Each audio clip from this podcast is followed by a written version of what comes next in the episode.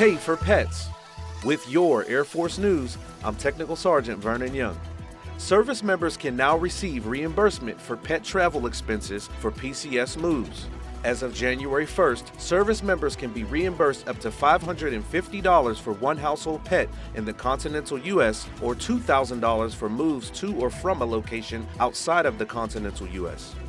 Costs eligible for reimbursement include mandatory microchipping, boarding fees, hotel service charges, licensing fees at the new duty station, and pet shipping fees. For eligibility, service members must be on PCS orders, provide receipts for all costs, and all travel expenses must take place on or after January 1st.